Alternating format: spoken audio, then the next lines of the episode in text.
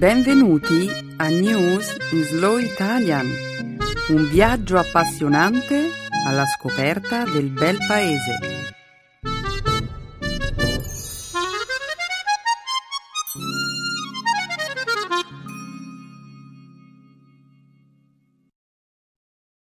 Oggi è giovedì 10 aprile 2014. Benvenuti a una nuova puntata di News in Slow Italian. Benvenuti al nostro online intermediate podcast settimanale in italiano. Oggi avremo modo di parlare della storica visita del presidente irlandese Michael Higgins nel Regno Unito, del ventesimo anniversario del genocidio in Ruanda e della decisione di Microsoft di interrompere il supporto tecnico per il popolare sistema operativo Windows XP. A concludere la puntata, infine, commenteremo il risultato elettorale che ci ha tenuto con il fiato sospeso. È ormai ufficiale, Kim Jong-un è il vincitore delle elezioni parlamentari in Corea del Nord. Con il fiato sospeso. Mi piace il tuo senso dell'umorismo, Benedetta. Grazie Emanuele. Non vedo l'ora di sentire i tuoi commenti su questa notizia. Ma ora andiamo avanti con i nostri annunci. Questa settimana, nel segmento dedicato alla grammatica, esploreremo l'ambito di una applicazione del pronome doppio quanto. Poi, come di consueto, concluderemo il programma con un cenno alle espressioni idiomatiche italiane. La locuzione che abbiamo scelto oggi è fare uno strappo alla regola. Ottimo! Diamo inizio alla trasmissione? Certo, Emanuele. Perché aspettare un minuto di più? Che lo spettacolo abbia inizio.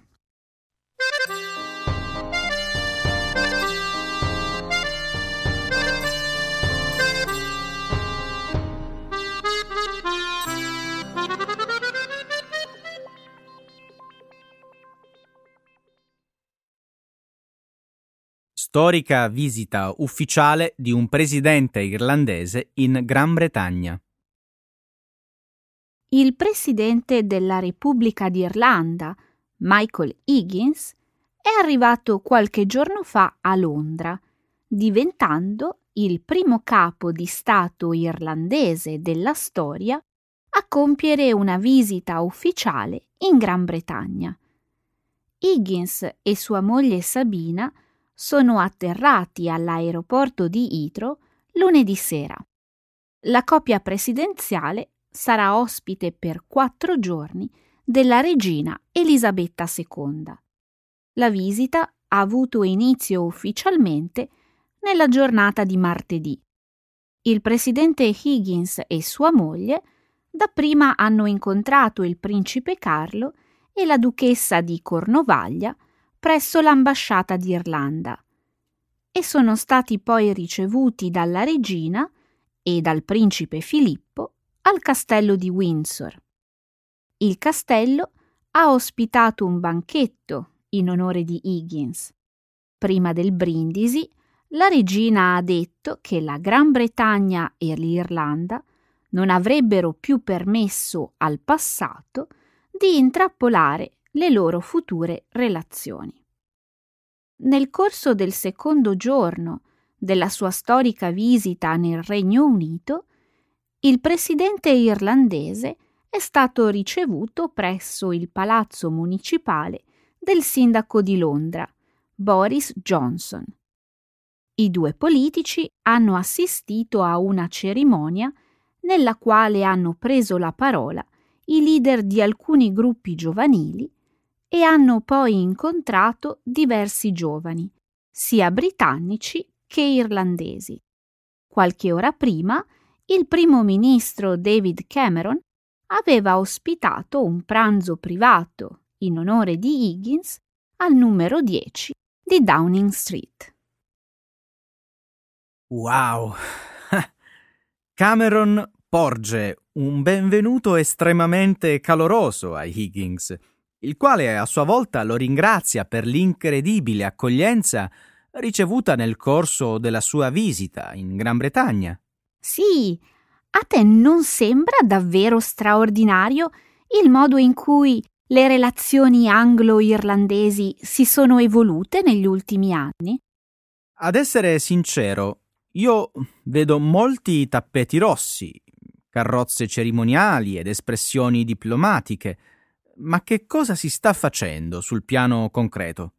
Intendi dire per continuare l'opera di riconciliazione? Sì, eh, la lotta irlandese per l'indipendenza, raggiunta nel 1922 dal Regno Unito, evoca immagini di dolore e sacrificio e proietta tuttora una lunga ombra sulle relazioni tra i due paesi. Ciò include, naturalmente, la questione dell'Irlanda del Nord. Tu non credi che l'invito della regina al castello di Windsor sia una scelta simbolica, rappresentativa dell'importanza che i due paesi assegnano alla normalizzazione dei loro rapporti politici? Probabilmente si è trattato di un atto puramente simbolico. Beh, Emanuele, un processo di pace è un processo che si sviluppa sulla base di intese formali e che ne pensi della partecipazione alla cena di gala del vice primo ministro dell'Irlanda del Nord Martin McGuinness?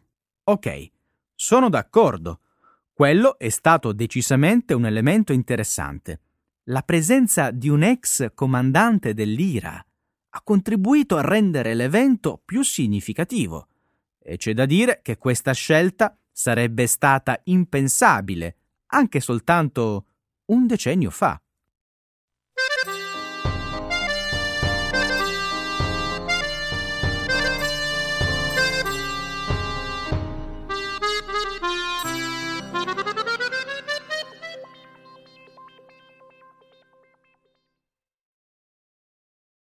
Vent'anni dopo, il Ruanda ricorda il genocidio.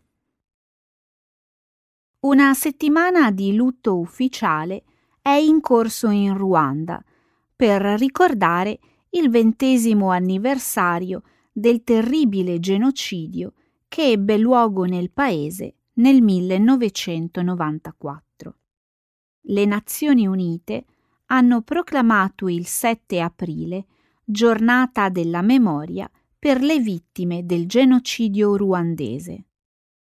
Il presidente del Ruanda, Paul Kagame, ha acceso una fiaccola che brucerà per cento giorni, ossia il periodo di tempo durante il quale si è protratto il genocidio. Una folla di 30.000 persone si è raccolta lunedì scorso nello stadio Amahoro di Kigali, la capitale ruandese. Dopo un minuto di silenzio, osservato a mezzogiorno, la giornata della memoria si è aperta con la testimonianza di un sopravvissuto. Un gruppo di attori ha poi rievocato gli eventi del genocidio, mettendo in scena anche l'arrivo dei colonialisti belgi all'inizio del XX secolo. La manifestazione di lunedì ha avuto per lo più un carattere educativo, dato che oltre la metà della popolazione del paese è nata dopo la conclusione del genocidio. Il genocidio ruandese è stato un massacro di Tutsi e Hutu moderati, messo in atto dai membri della maggioranza etnica Hutu. Durante un periodo di approssimativamente 100 giorni, circa 800.000 ruandesi ben il 20% della popolazione totale del paese vennero uccisi, dando luogo al genocidio più rapido della storia. Ho letto come il giorno della memoria sia stato un momento emotivamente intenso per i ruandesi. Molte persone tra la folla presente alla manifestazione sono state condotte in una sala speciale situata nel seminterrato dello stadio.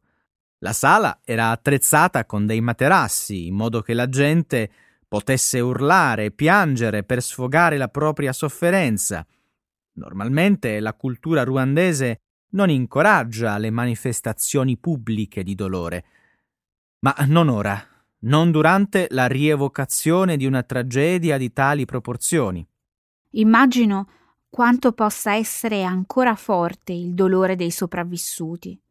Proprio per questo motivo, questo deve essere un momento di riflessione, di unità, attraverso un percorso di perdono riconciliazione. È difficile perdonare quando gli amici si rivoltano contro gli amici e i vicini di casa contro i propri vicini. Certo, ma i parenti delle vittime, così come i familiari dei responsabili del massacro, hanno bisogno di chiudere questo tragico capitolo. Molti di coloro che hanno partecipato all'eccidio ricordano gli orrori che hanno inflitto vent'anni fa e non sono in grado di spiegare come tutto ciò sia potuto accadere. Come disse Voltaire, coloro che riescono a farti credere delle assurdità possono farti commettere delle atrocità. Ben detto, Benedetta. Purtroppo quando scoppiò il genocidio il mondo non riuscì a reagire con prontezza. Le Nazioni Unite in un primo momento tardarono a riconoscere che nel paese fosse in corso un genocidio e poi non riuscirono a fermarlo. Sì, l'ONU ha espresso il proprio rammarico e ha ammesso le proprie responsabilità. Io sono convinto che le ferite da guarire siano ancora tante, ma almeno oggi il Ruanda ha un motivo per celebrare lo scorrere della vita quotidiana, una cosa che troppo spesso diamo per scontata.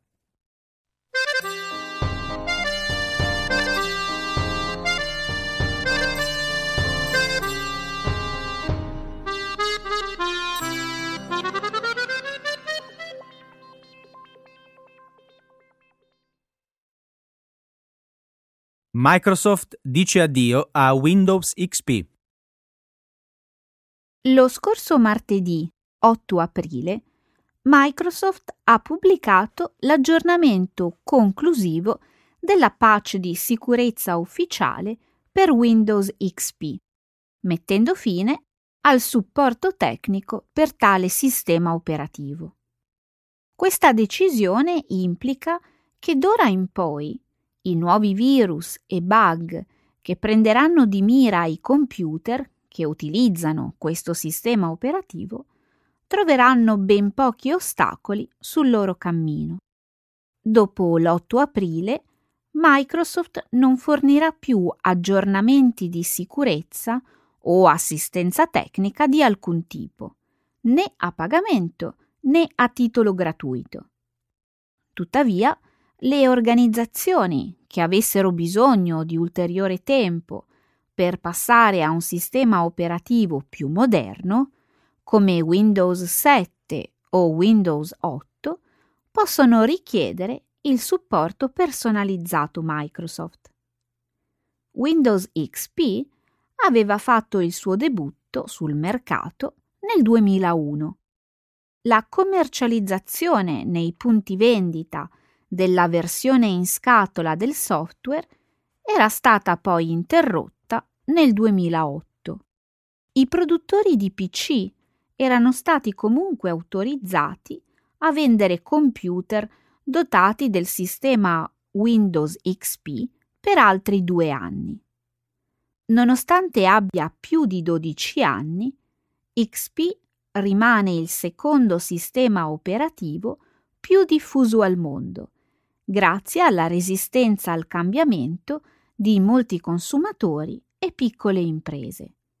Il 25% degli utenti continua a utilizzare XP nonostante dai tempi del suo debutto nel 2001 siano state lanciate sul mercato tre nuove versioni del sistema Windows. Non posso davvero dire di essere sorpreso. Microsoft aveva annunciato questa svolta sin dal settembre 2007, ma ora che è finalmente arrivato il momento, sembra che sia la fine di un'epoca. Ma che tipo di impatto avrà questa decisione sugli utenti come me, Emanuele? Continuo a leggere tutti questi articoli apocalittici. Eh, secondo te devo allarmarmi? Hai un PC che funziona con Windows XP, Benedetta? Sì, è molto vecchio. Il più delle volte lo uso per navigare su internet. Non ho molta voglia di passare a un sistema operativo più recente. E allora non farlo. XP non sta svanendo, malgrado quello che dice Microsoft. Fintanto che ci sarà l'hardware per farlo girare, la gente continuerà ad usare XP, dato che, tutto sommato, funziona bene. Quindi non dovrei preoccuparmi per i problemi di sicurezza? Beh, non lasciarti ingannare. I PC non protetti dovranno fronteggiare un aumento del malware. Sono sicuro che presto una nuova ondata di virus assalirà i computer che funzionano con il sistema operativo XP. Ma è ancora possibile applicare manualmente le patch di sicurezza se lo sai fare. E ovviamente io non lo so fare. A ogni modo non voglio correre rischi. Secondo te dovrei aggiornare il mio sistema operativo? Molto probabilmente il tuo vecchio computer non sarà in grado di funzionare in modo efficace con i sistemi Windows più recenti. Dovrai comprare un nuovo PC. Ma io non voglio comprare un nuovo PC. Voglio il mio. Perfetto, Benedetta.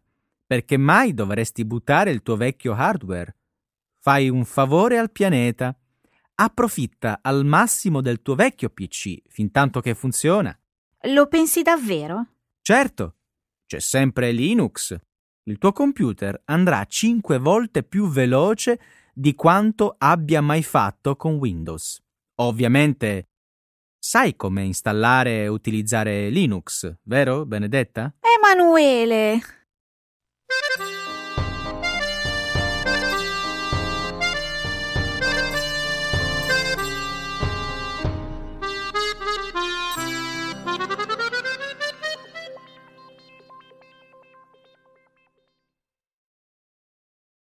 Corea del Nord. Kim Jong-un vince le elezioni con il 100% dei voti. Domenica 9 marzo gli elettori nordcoreani sono andati alle urne per eleggere i rappresentanti della Suprema Assemblea del Popolo. Il lunedì successivo l'agenzia di stampa ufficiale del regime confermava che il leader del paese, Kim Jong-un, aveva ottenuto il 100% delle preferenze nel suo collegio in una consultazione elettorale che non aveva registrato astensioni. Secondo i media governativi della Corea del Nord, tutti gli elettori registrati si sono presentati ai seggi per partecipare alle elezioni parlamentari del paese in un processo completamente controllato dallo Stato. O, per meglio dire, tutti gli elettori, tranne quelli impegnati in qualche tour all'estero o quelli attualmente al lavoro in mare. Questo risultato non ha destato sorprese, in quanto il voto in Corea del Nord è obbligatorio e sulla scheda elettorale c'è una sola opzione. Tuttavia, questa consultazione elettorale quinquennale rappresenta un importante esercizio di propaganda politica. Queste, infatti, sono le prime elezioni legislative che si svolgono sotto la leadership del giovane dittatore Kim Jong-un. Il giovane leader del paese si è candidato personalmente alle elezioni nella simbolica circoscrizione del Monte Paektu, dove si dice che suo nonno Kim Il-sung, insieme a un piccolo gruppo di collaboratori, abbia sconfitto i giapponesi. Il monte Paektu sarebbe inoltre, sempre secondo la retorica del regime, il luogo dove sarebbe nato Kim Jong-il, il figlio e successore di Kim Il-sung. Oh, certo. Il monte Paektu è la terra santa della Corea del Nord. Fu in quei luoghi che il nonno di Kim guidò la lotta contro l'imperialismo giapponese. Il diritto di Kim Jong-su a governare il paese si basa proprio sul suo legame con la stirpe Paektu. È assurdo. Com'è possibile tollerare una cosa del genere? Ai nordcoreani piace tantissimo. Secondo i media governativi, il giorno delle elezioni è stato contrassegnato da ondate di emozione e di felicità. Oh, non dubito che la gente sia stata molto felice di essere obbligata a votare per un candidato o essere giustiziata. Io ho visto una fotografia che ritraeva alcuni soldati che ballavano per le strade dopo aver votato e sembra che un gruppo di persone che avevano votato nella circoscrizione del Monte Paektu si siano commosse così tanto da mettersi a cantare una canzone spontaneamente. Tutto ciò è talmente assurdo da non essere nemmeno divertente. Che farsa. Ma una farsa che vale la pena di studiare, Benedetta. Questa messa in scena surreale ci aiuta a capire meglio come funziona questo paese. La Corea del Nord è senza dubbio un teatro politico dalla sceneggiatura minuziosamente costruita. Il dittatore ha inoltre fatto in modo di apparire in pubblico in compagnia della sorella, Kim Jong-yo. Quindi ora sta facendo vedere al mondo che c'è una nuova sorella sulla scena? E cos'è successo alla sorella di Kim Jong-il? È un bel po' che non la si vede in pubblico. Ti riferisci alla moglie del deposto funzionario Yang Song-taek?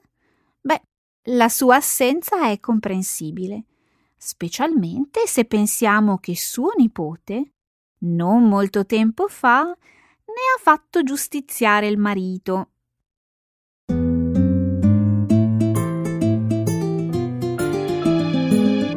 Adesso la grammatica. Per capire le regole di una lingua poetica.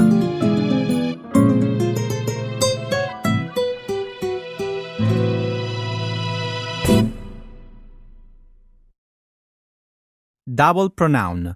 Quanto? Ho appena comprato una delle bottiglie di aceto balsamico più care che ci siano sul mercato.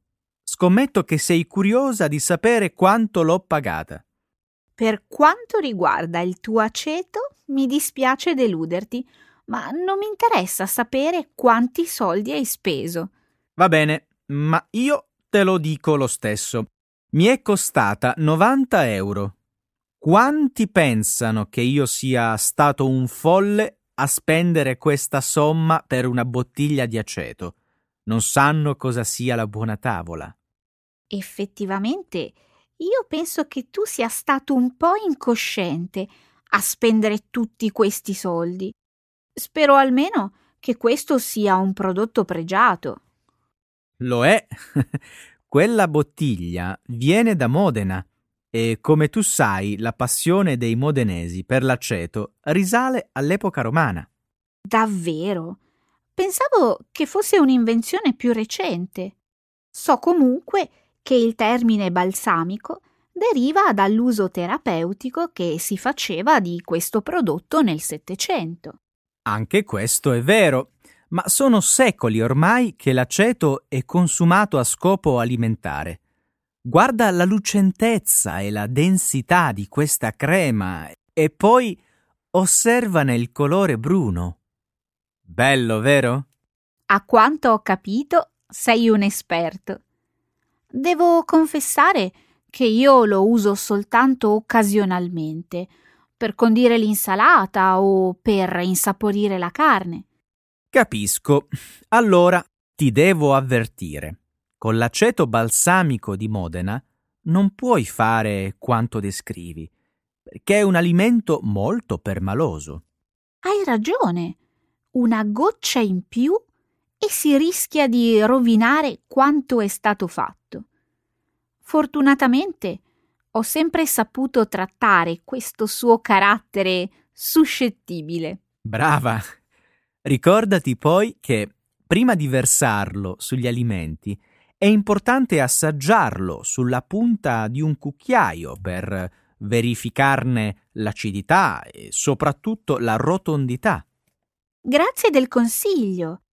Questo assaggio diventerà il rituale da svolgere tutte le volte in cui avrò in mano una bottiglia di aceto balsamico di Modena.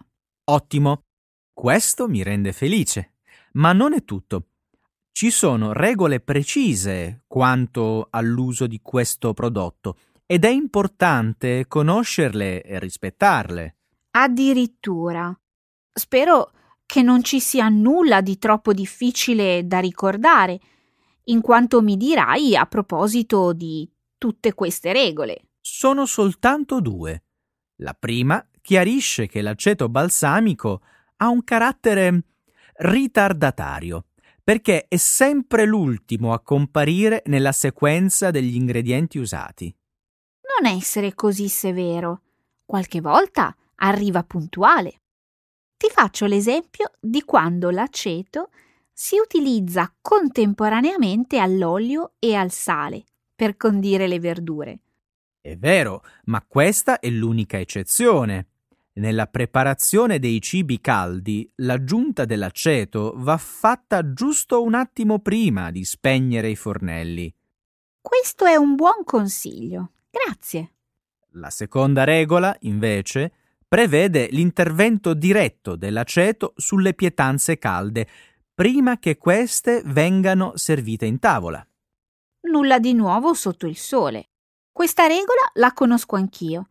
Si versa l'aceto balsamico direttamente sulla pietanza, dopo averla sistemata sul piatto. Ottimo! In alternativa, è possibile versare l'aceto direttamente sul piatto e poi sistemarci sopra la pietanza, un po' come fanno a volte nei ristoranti. Allora, per riassumere, potremmo dire che quando uso l'aceto balsamico devo stare attenta a come lo uso e soprattutto a quanto ne verso. Diciamo di sì, ma non devi mai dimenticare la regola più importante. Usare l'aceto balsamico di Modena sempre con amore e vera devozione. Ecco le espressioni, un saggio di una cultura che ride e sa far vivere forti emozioni.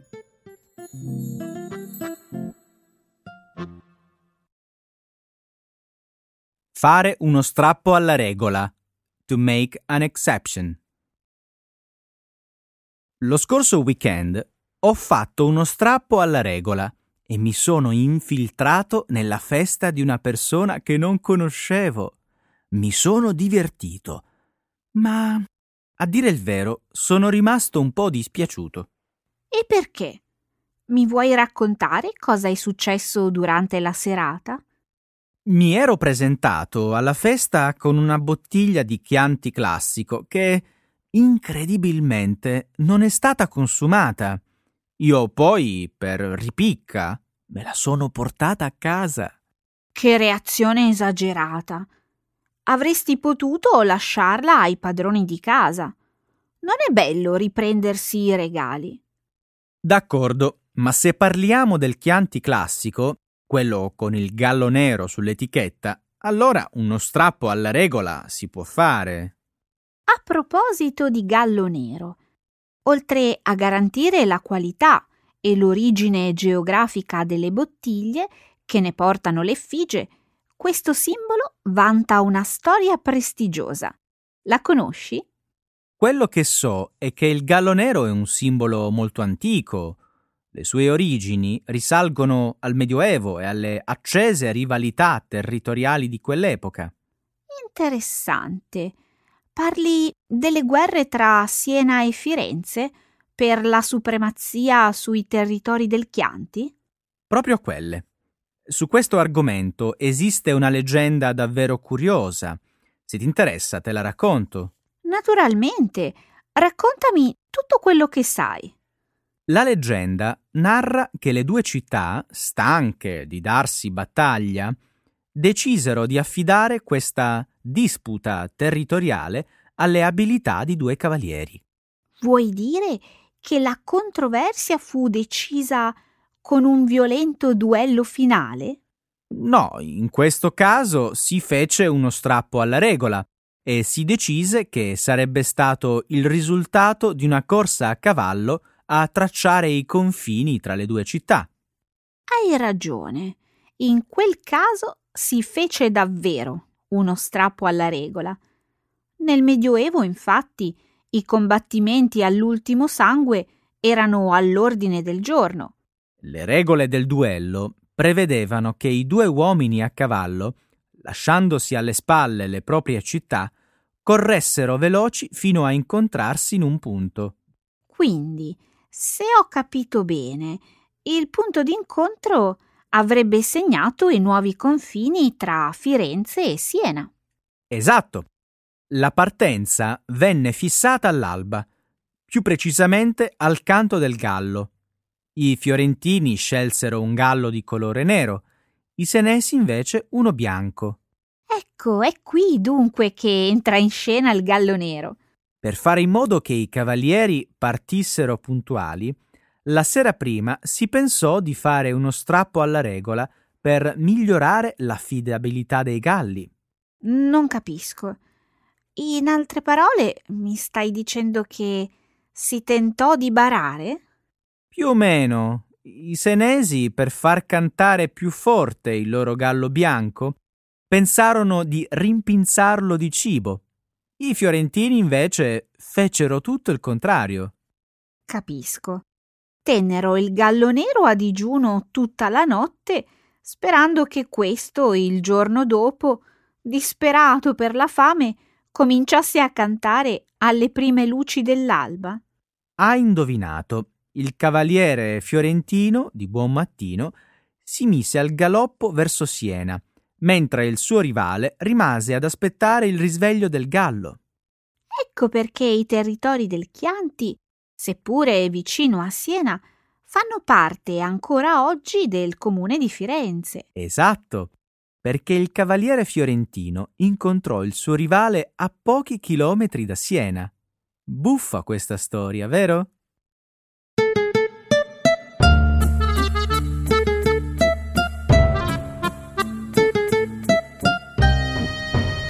Un grande saluto a tutti i nostri ascoltatori di News in Slow Italia, ascoltatori in lungo e largo per il mondo. Certo, Emanuele, li dobbiamo proprio salutare tutti e ringraziare perché sono sempre più numerosi. Ma intanto diamo l'appuntamento per la prossima settimana. Al prossimo episodio di News in Slow Italian. Ciao! Ciao a tutti, a presto!